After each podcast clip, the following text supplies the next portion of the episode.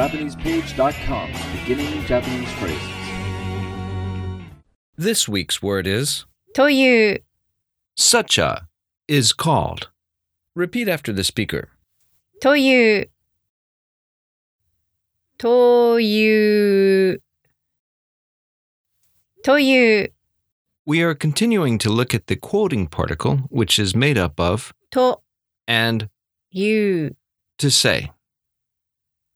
Together という、 is used to define or describe things. Something is called such a something. Use it when naming or describing things. Example sentence メアリーという人を知っていますか Do you know a person named Mary? メアリーという人を知っていますかメアリーという人を知っていますかメアリーという人を知っていますか Do you remember what という、 means? Such a is called. Now let's break this sentence down.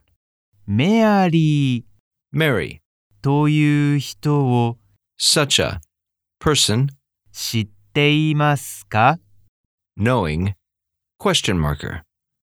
メアリーという人を知っていますかメアリーという人を知っていますかそれじゃあまたね